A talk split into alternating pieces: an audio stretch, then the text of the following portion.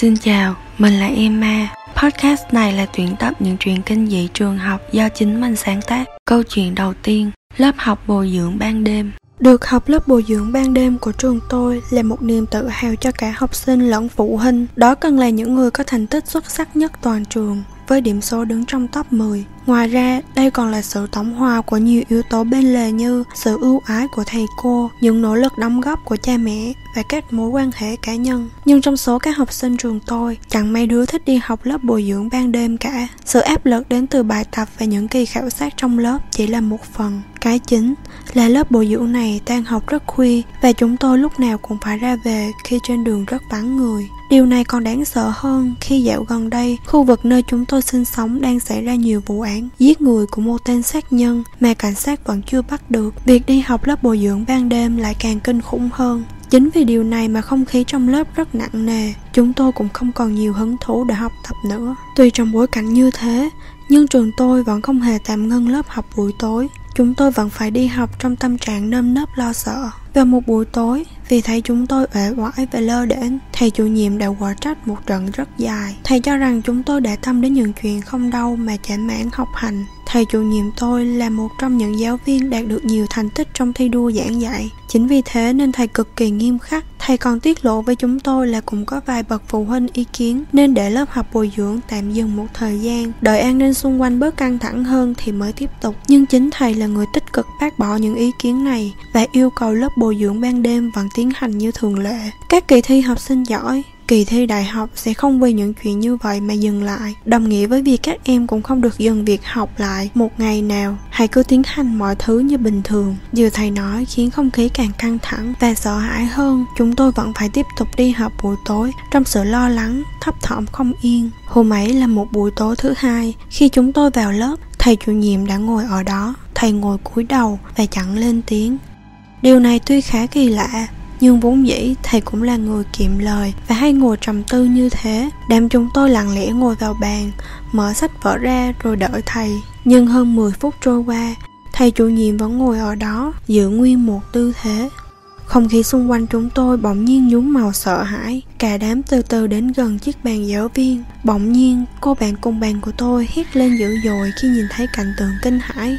Chúng tôi vội vã chạy ra ngoài, nhưng cánh cửa đã bị khóa một cơn gió từ cửa sổ lùa mạnh vào làm chiếc rèm cửa bay phất lên lộ ra người đang nấp đằng sau nó. Có lẽ là từ đêm nay trở đi chúng tôi không cần đi học lớp bồi dưỡng ban đêm nữa. Câu chuyện thứ hai lá ác bích. Trong bộ bài tây, con ác bích là lá bài đặc biệt nhất dù nó có hình dáng, chất liệu giống như những lá bài khác, nhưng chúng ta tự nhận định nó là lá bài quyền lực nhất, cũng giống như ở trường học, đều có những học sinh như nhau, nhưng người ta tự mặc định một người nào đó là thủ lĩnh. Bạn cho rằng điều gì sẽ quyết định người đứng đầu, sức mạnh, tài chính hay nhan sắc? Tất cả đều không phải. Ở đây, chúng tôi quyết định bằng may rủi. Người có được lá ác bích là người đứng đầu chuỗi thức ăn. Ngược lại người cầm lá hai cơ phải là người vẫy vùng dưới đáy đây là một quy định nhiều năm của trường tôi mỗi năm một lần một lá ác bích và một lá hai cơ sẽ được phát đến hai người ngẫu nhiên kể từ đó một trật tự mới sẽ được hình thành xuyên suốt năm học chúng tôi tôn sùng nó như những con chiên ngoan đạo. Vào ngày đầu tiên của năm học mới, chúng tôi vẫn chưa biết hai người nào sẽ giữ hai lá bài đó. Hôm ấy, dạy lớp bồi dưỡng buổi tối của trường là một người mới tên là Alex.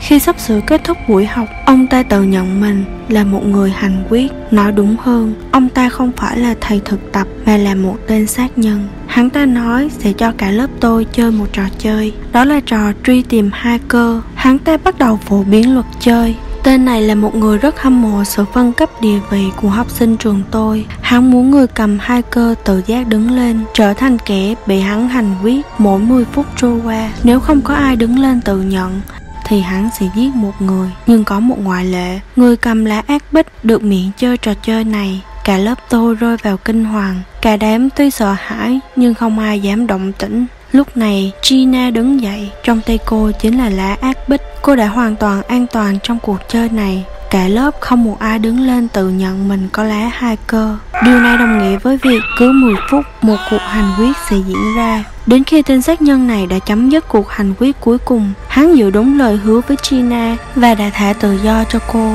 Khi bước ra ngoài cửa lớp, Gina vẫn bàng hoàng về những gì vừa xảy ra. Hai bàn tay cô chảy đầy mồ hôi. Gina chạm vào lá bài, ngón tay cô bị dính vào một chất gì đó màu đen. Cô chùi ngón tay lên ký hiệu ác bích trên lá bài. Chữ cái ấy nhòe dần, nhòe dần, cho đến lúc một chữ cái khác lộ ra. Hai cơ. Vào hôm ấy, lớp cô không có ai có lá ác bích nhưng cô vẫn là kẻ thắng cuộc. Câu chuyện thứ ba Ai là kẻ cắp?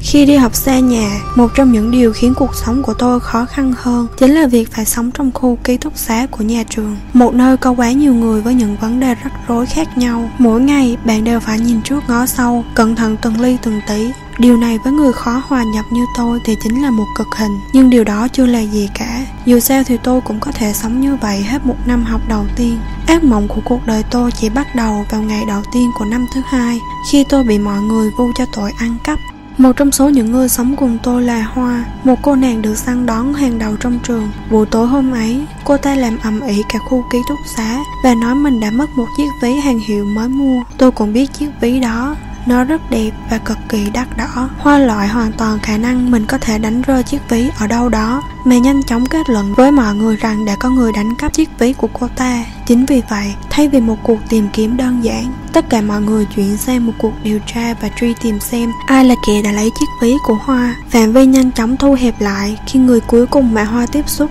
chính là tôi. Dẫu rằng tôi đã phản đối và nói rằng mình chưa hề động vào chiếc ví ấy, thì vẫn không có một ai tin tưởng. Sau đó, chuỗi ngày ác mộng của tôi khi sống trong ký túc xá đã bắt đầu. Bọn họ thường xuyên bày ra những trò vô cùng oái âm, như là là bò rắn vào chăn, vứt hộp cơm của tôi vào sọt rác, tắt đèn nhà vệ sinh khi tôi đang tắm và gọi tôi bằng những biệt danh dơ bẩn nhất.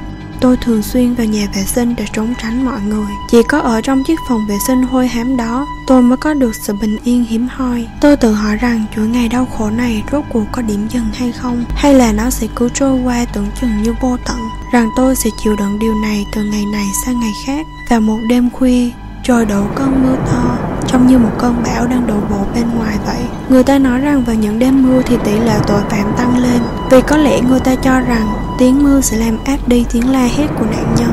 Nếu là mọi hôm, thì vào khoảng chiều tối, ký túc xá sẽ vô cùng náo nhiệt. Nhưng hôm nay, mọi thứ vô cùng yên tĩnh. Chỉ có tiếng mưa rơi lặng lẽ bên ngoài. Đây chính là thứ mà tôi vô cùng yêu thích. Sẽ không có ai làm phiền, cũng chẳng điều gì có thể ảnh hưởng đến tôi tôi đến phòng vệ sinh quen thuộc mà mình hay vào. Khi mở nắp chiếc bồn chứa trong nhà vệ sinh, chiếc ví của hoa đang trôi nổi bên trong. Tôi lau nó thật sạch bằng chiếc áo của mình, nhưng thật kỳ lạ. Vì càng lâu nó càng dính nhiều máu hơn.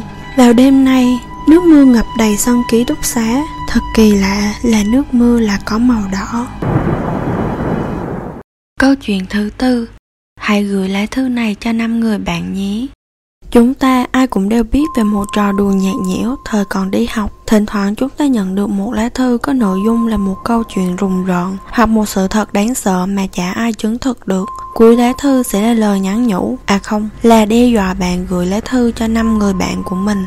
Nếu không sẽ nhận lấy một kết cục kinh khủng nào đó. Có thể nói đây là cách giúp một thông tin trở nên viral đời đầu mà bạn và mình đều biết. Lúc nhận được lá thư kiểu này, bạn đã có phản ứng như thế nào? Bạn vội vàng gửi cho năm người bạn khác bằng bất cứ giá nào do sợ hãi lời đe dọa trong thư hay bạn cười xòa và cho rằng đó chỉ là một lời đùa của con nít không biết bạn chọn cách nào nhưng tôi thì chọn cách thứ hai vì rõ ràng đây chính là một kiểu đùa rất vớ vẩn tôi có nhận được lá thư kiểu như vậy một hai lần nhưng đều vứt vào sọt rác mùa thu này tôi đã phải chuyển đến trường mới do bố tôi thuyên chuyển công tác. Ở trường mới của tôi, việc lan truyền thư tay kiểu thế này được thực hiện có vẻ khá phổ biến và nghiêm túc. Vì lúc mới vào, Tôi cũng được nghe bạn cùng bàn của mình nói sơ qua Tôi cũng không lấy làm phiền về điều này. Đây cũng là một nét văn hóa của trường. Bạn biết đấy, mỗi trường sẽ có những quy tắc bất thành văn mà mọi người đều tuân thủ. Khi học sang tháng thứ hai Tôi bất ngờ nhận được một lá thư truyền tay như thế. Theo thói quen, tôi định mang đi vứt vào sọt rác thì Aki, một người bạn tôi mới quen hoảng cả hồn. Cô ấy nói tôi phải làm theo những gì lá thư nói, nếu không, cô ta sẽ báo lên lớp trưởng về việc tôi đã ngó lơ lá thư. Do sợ phiền phức nên tôi đã mở ra đọc rồi chép lại năm lá thư giống vậy, cho vào học bàn của những người khác. Nội dung lá thư đó thì cũng chẳng có gì, nhưng trông cũng khá kinh. Đó là hình chụp một vài chiếc móng tay đã được cắt ra, gói trong một mảnh vải. Dần dần tôi cảm thấy việc viết thư tay ở trường tôi không đơn thuần là một trò chọc phá cho vui mà gần giống như một hội cuồng tín vậy. Họ răm rắp làm theo những lời của lá thư tay nói. Tôi nghĩ một phần lớn nguyên nhân là do hiệu ứng đám đông thật tiêu cực và ấu trĩ. Có thể bọn họ đã ở quá lâu tại nơi này nên không nhận ra được sự ấu trĩ đó. Giống như một người hít thở lâu trong một bầu không khí có mùi hôi thối vậy. Dần dần, họ sẽ chẳng còn nhận ra được sự hôi thối đó nữa và cảm thấy nó vô cùng bình thường. Tôi thấy việc này có gì đó khá nhảm nhí. Tôi hỏi Aki, nhưng nếu như một người gửi cho năm người bạn, rồi năm người này là gửi cho năm người khác, thì đến một lúc nào đó chẳng phải sẽ chẳng còn đủ người để gửi à? Aki trả lời, cậu không cần bận tâm nó đến từ đâu và sẽ kết thúc như thế nào, cậu chỉ cần thực hiện đúng như vậy thôi. Nhưng lá thư ấy thỉnh thoảng lại xuất hiện, không biết gửi từ ai, cũng không biết ai là người nhận cuối cùng. Thế nhưng, những điều này vẫn không phải là tất cả. Lá thư mà Aki nhận được đánh dấu một sự thật khủng khiếp mà tôi đã bỏ lỡ. Hôm ấy, Aki nhận được một lá thư tay, trong thư chỉ ghi vỏn vẹn. Hãy gửi thứ này cho năm người bạn nhé. Tôi bỗng lấy làm lạ, nội dung thư sao chẳng có gì vậy. Nhưng thứ gửi kèm mới là điều quyết định. Đính kèm trong lá thư là một ngón tay dính đầy máu. Mặt Aki bỗng trở nên tái nhợt, nhưng sau đó cô ta hùng hổ chạy ra ngoài như một con chiên quyết tâm tử vì đạo. Cô ấy trở về với một tay băng bó dính đầy máu. Lúc ấy, Tôi nhận ra được mình đã đánh giá thấp tầm ảnh hưởng của những lá thư đến những con người ở nơi này. Không chỉ lá thư, mà nội dung của lá thư cũng cần phải được thực hiện. Họ xem những lá thư như một mệnh lệnh và họ như những con người cuồng dại bị che mờ mắt sẵn sàng làm bất cứ điều gì để thực hiện được yêu cầu trong thư cảm giác nguy hiểm trỗi dậy trong tôi một điều gì đó không ổn đang âm thầm diễn ra hôm ấy thức dậy một linh cảm xấu chậm chậm lan tỏa khắp người khi tôi đến trường cả ngôi trường vắng lặng không một tiếng cười không một bóng người. Khi bước vào lớp trong học bàn tôi đã để sẵn một lá thư. Bên trong lá thư là một con dao sắc nhọn đã để sẵn. Máu từ trần nhà đột ngột nhỏ vào lá thư tạo thành một vệt dài. Bạn sẽ gửi lá thư này cho năm người bạn chứ? Câu chuyện thứ năm Bức thư tình của quỷ dữ. Vào một buổi sáng thứ sáu khi Ly nhận được một bức thư tình kỳ lạ được đặt trong hòm thư trước nhà, bức thư không đề tên người gửi và được đặt trong một bì thư có thiết kế cổ điển nhưng khá xinh xắn. Đó là một bức thư tình với lời lẽ rất ngọt ngào. Kaylee thương mến, tôi đã yêu em khi nhìn thấy em bước đi trên con đường tràn ngập lá cây sồi. Tôi đã rất muốn làm quen với em, thế nhưng tôi đã chẳng đủ can đảm bước tới để phủi đi chiếc lá sồi vương trên mái tóc của em. Em có thắc mắc tại sao hay không? tôi sẽ trả lời em ở lá thư kế tiếp Kaylee thấy lá thư này rất thú vị, Nhưng do không biết người gửi là ai, Nên cô cũng dần dần không chú tâm đến nó nữa. Cô chỉ nghĩ đó là lời bông đùa của chàng trai nhút nhát nào đó, Cho đến khi cô nhận được lá thư thứ hai tương tự. Kaylee thương mến, Chắc cũng đã đến lúc tôi nên giới thiệu về mình. Tôi tên là Jack. Thật ra, mọi người thích gọi tôi bằng biệt danh hơn, nhưng tôi không muốn em gọi tôi bằng biệt danh của mình. Nó cũng không có gì đáng để nhắc đến đâu. Sau một vài tuần tìm hiểu tôi cũng đã biết đôi chút về em. Thực ra, tôi biết em thông qua một người bạn. Người đó rất mong muốn tôi có thể ở cạnh em. Khi hiểu hơn về em, tôi cảm thấy đề nghị của người bạn của mình nghe cũng hay đó. Khi đọc lá thư thứ hai Kaylee nổi lên sự tò mò với chủ nhân của nó. Kaylee là một cô gái nổi bật ở trường, nên những lời bông đùa hay tán tỉnh không phải là ít, nhưng đây có vẻ chính là một trong những cách tiếp cận độc đáo nhất trong số các chàng trai mà cô từng gặp bằng chứng là việc cô bắt đầu mong đợi lá thư thứ ba. Không phụ sự chờ đợi của cô, lá thư thứ ba từ người lạ mặt đã nhanh chóng đến tay cô. Khi ly thương mến, lần trước tôi đã quên chia buồn với em về việc bản thân của em vừa mất.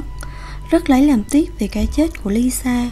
Tôi mong em nhanh chóng vượt qua được việc này. Quay về mình, tôi muốn cho em biết một chút. Tôi đang làm việc rất chăm chỉ cho một người bạn. Giá tiền của công việc lần này cũng rất hậu hĩnh đó. Tôi nghĩ mọi việc của mình có thể thuận buồm xuôi gió đến như vậy, Chính là nhờ em. Chỉ cần nghĩ đến em, Thì tôi cảm thấy công việc của mình đang làm chắc chắn sẽ suôn sẻ. Tôi đoán, có lẽ là em đã rất tò mò muốn biết tôi là ai, Nhưng em cũng không cần vội vàng. Em sẽ sớm biết được tôi là ai nhanh thôi. Khi Kaylee nghe chủ nhân của lá thư nhắc về Lisa, Cô bỗng nhiên cảm thấy hứng thú của mình rơi đi hết sạch. Từ ngày Lisa mất, Cô không muốn ai nhắc về cô ấy. Mọi người xung quanh sợ cô đau buồn Nên cũng rất hạn chế đề cập đến Lisa. Lúc trước Có thể nói là chỉ có một mình Kaylee chơi với Lisa. Vì Lisa trong mắt mọi người Là một người rất khó gần. Cô xinh xắn nhưng tính cách thì lại rất hợm hĩnh Thế nhưng một việc bất ngờ đã xảy ra. Lisa bị tố cáo là đã biển thủ tiền quỹ của nhà trường để dùng cho mục đích cá nhân. Đây là một số tiền lớn, làm dấy lên sự bất bình của rất nhiều người. Lisa chối bay biến về sai lầm của mình. Cô nói mình đã bị vu oan, nhưng không bằng chứng, không nhân chứng, chẳng ai tin lời cô nói là sự thật. Sau đó, Lisa đã chết rất bí ẩn. Tuy nhiên, ai cũng cho rằng cô đã tự sát vì áp lực đến từ những người trong trường. Đã một tháng từ cái chết của Lisa, Kaylee cũng hoàn toàn không mong muốn bất kỳ ai nhắc về người bạn thân thiết của mình. Tuy nhiên, cô có thể ngăn được những người xung quanh cô, chứ không thể ngăn được chủ nhân của lá thư, một người bí ẩn mà cô chẳng bao giờ gặp. Lá thư thứ tư đã đến tay cô. Lần này, lời lẽ của bức thư đã thay đổi. Nó khiến cô nổi da gà khi đọc được. Kaylee thương mến, đến lúc này có lẽ tôi nên chia sẻ cho em biết lý do tôi yêu em Đó là tôi cảm thấy em rất giống với mình Đều là những con người có thể bất chấp mọi thứ Để làm điều mà mình muốn Để mua được chiếc túi mà mình thích Em đã đánh cắp tiền của bạn mình Dẫu cho đó là số tiền khiến bạn ấy có thể rơi vào khốn đốn khi mọi người vu oan cho người bạn thân thiết của mình Em đã giúp họ góp một tay đẩy người bạn ấy vào đường cùng Để bịt miệng cô ấy Em thậm chí còn để tay của mình nhuốm máu Quả nhiên, chúng ta đều là những con người sinh ra để dành cho nhau. Tôi sẽ sớm đến gặp em thôi, không để em phải đợi lâu. Đọc đến đây, máu trong người Kelly như đông cứng lại. Tại sao người bí ẩn tên Jack này lại biết về những gì mà cô làm? Và quan trọng hơn, nếu hắn nói ra, cuộc đời của cô sẽ chấm dứt. Cô cần tìm ra tên Jack này càng sớm càng tốt. Tuy nhiên, cô cũng không cần phải bỏ công tìm kiếm Jack quá lâu, vì cô đã nhanh chóng biết về hắn thông qua bản tin vào vài ngày sau đó. Người ta đưa tin rằng gần đây đã xuất hiện một kẻ sát nhân hàng loạt tên Jack. Biệt danh người ta đặt cho hắn là thần chết của công lý Vì điểm đặc biệt là tên sát nhân này tự nhận mình chỉ chuyên trừng trị những kẻ ác Mục tiêu của hắn là những cô gái trẻ. Lá thư thứ năm đã đến tay Kaylee.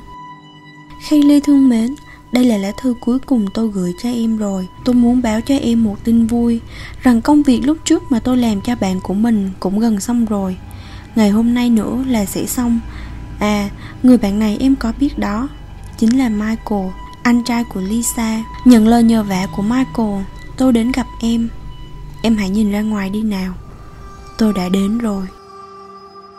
Câu chuyện thứ sáu Đêm ác mộng trong ký túc xá Tôi rất ghét mùa hè vì vào mùa hè tất cả học sinh trong trường đều trở về nhà. Lúc này ký túc xá cực kỳ vắng người và tôi không hề muốn quay về nhà hay nói đúng hơn tôi không thể trở về. Tôi đã bị đuổi ra khỏi nhà kể từ khi xung đột với mẹ kế. Đây cũng chính là năm đầu tiên tôi ở lại ký túc xá vào dịp nghỉ hè. Ngày thứ hai sau khi kỳ nghỉ hè diễn ra, gần như toàn bộ học sinh trong trường tôi đều đã quay về nhà. Khu ký túc xá cực kỳ vắng lặng, Trong ký túc xá chỉ còn lại hai người bảo vệ trông coi. Nhưng hai người đều sống ở một ngôi nhà nhỏ nằm ở khu đông. Tuy nhiên, vào một buổi tối khi đang đi trên hành lang, Tôi nhìn thấy một người khác cũng ở lại ký túc xá như mình. Đó là Amy học lớp bên Cô ở phòng ký túc xá tầng trên. Điều này khiến tôi cực kỳ vui sướng. Có một người bạn đồng hành trong những tháng ngày này là một điều bất ngờ đối với tôi. Tôi khá ấn tượng với Amy. Vì trước đó, tôi thấy Amy mang một chiếc giày màu đỏ rất đẹp. Tôi thậm chí còn muốn đến hỏi cô ấy đã mua nó ở đâu. Tuy nhiên, hành tung của Amy là cực kỳ khó đoán. Tôi cứ nghĩ Amy và tôi sẽ vui khi phát hiện cả hai chúng tôi là hai người duy nhất ở trong ký túc xá. Nhưng tôi rất khó gặp được Amy. Cô ấy thoát ẩn thoát hiện, tôi cũng chẳng để tâm lắm. Trước đó, tôi cũng không cảm thấy Amy là một người cởi mở, nên việc cô ấy không để ý gì đến tôi cũng chẳng lạ gì. Một lần hiếm hoi khi gặp Amy ở thư viện, tôi có thử rủ Amy buổi tối sang phòng mình ngủ cùng cho vui. Do cảm thấy ngủ một mình thì khá cô đơn. Thật ra tôi cũng là một người người nhát gan, Ngủ một mình trong cả khu ký túc xá vắng bóng người Khiến tôi khá sợ hãi. Tôi cứ nghĩ cô ấy sẽ từ chối, Nhưng bất ngờ là Amy đã đồng ý. Buổi tối, khi tôi đã tắt đèn và lên giường ngủ, Tôi vẫn không thấy Amy đến. Khi tôi cho rằng Amy đã không giữ lời hứa, thì tiếng mở cửa vang lên. Từ ánh trăng ngoài cửa sổ, Tôi nhìn thấy một bóng người đi vào, Dựa trên hình dáng và mái tóc dài. Tôi biết được đó chính là Amy. Tôi vội vàng nhích người vào trong để cô ấy nằm cạnh mình. Amy có vẻ như cũng hiểu ý. Cô ấy từ từ nằm xuống, cả hai chúng tôi yên lặng không nói câu nào rồi nhanh chóng chìm vào giấc ngủ. Gần nửa đêm, tôi choàng tỉnh vì cơn lạnh không ngừng ập đến. Thật kỳ lạ, bây giờ đã là mùa hè rồi, trời không thể lạnh như thế, cứ như từng cơn gió lạnh buốt thốc vào cơ thể khiến tôi co rúm người. Chắc là do trước khi ngủ, tôi đã quên đóng cửa sổ, nhưng tôi vẫn chưa thể chìm vào giấc ngủ vì tôi ngửi thấy một mùi hôi kỳ lạ phản phất trong không khí. Đến sáng hôm sau, sự trằn trọc mất ngủ đêm qua khiến tôi hơi mệt mỏi, nhưng tôi vẫn nghe thấy mùi hôi thối hôm qua. Nó thậm chí càng nồng nặc hơn. Khi tôi nói với amy điều này, gương mặt cô ấy tỏ vẻ bối rối. Cô nói rằng mình không hề cảm thấy điều gì cả. Tôi gọi điện để báo với bảo vệ khu đông về việc này. Họ chỉ ậm ừ cho qua và nói rằng sẽ sắp xếp thời gian đến kiểm tra. Không có vẻ gì là quan tâm cả. Họ cho rằng có thể những sinh viên trước khi về nhà không dọn dẹp phòng ốc sạch sẽ, nên căn phòng của họ bốc mùi lên thôi. Tôi rất bực bội về sự hứa hẹn không đâu của họ. Mùi hôi tỏ ra ngày càng trầm trọng hơn. Và tôi đoán là nó đến từ tầng lầu phía trên. Đến ngày thứ ba, tôi đã khó lòng chịu được mùi hôi này nữa. Khi tôi lên tầng trên dò xét từng phòng, amy đột ngột xuất hiện. Cô ấy nói rằng tôi đừng cố tìm kiếm nữa, nhưng tôi phản đối. Nếu như tầng trên có người quên đổ rác, thì tôi nhặt lấy túi rác ấy đi vứt cho họ vậy. Nếu không, mùi hôi thối ấy sẽ là cơn ác mộng suốt mùa hè này của tôi nhưng Amy bỗng nổi cơn giận dữ. Cô ta quát tháo, tôi nên dừng việc tìm kiếm này lại. Lúc đó, tôi nhận ra mình đã đứng trước phòng ký túc xá của Amy. Và nếu như giác quan của tôi chính xác, Thì mùi hôi thối phát ra từ căn phòng này. Amy nhìn tôi rồi điên cuồng lặp lại câu nói, Cậu sẽ phải hối hận, Cậu sẽ phải hối hận. Cách cư xử khiếm nhã của Amy khiến tôi có chút bực mình Và xen lẫn một chút hoảng sợ. Nhưng lòng tò mò đã chiến thắng tất cả. Tôi đẩy cửa bước vào. Sau đó tôi cảm thấy như mình đã nhìn thấy một cảnh tượng khủng khiếp nhất cuộc đời này. Đáp án đã hiện rõ trước mắt. Mùi hôi thối, cách cư xử kỳ lạ của amy. Tất cả chỉ quy về đáp án duy nhất. Chiếc giày màu đỏ của amy đung đưa trước mắt tôi. Một cơn ớn lạnh sập đến. Giọng của amy vang lên. Cậu đã hối hận chưa?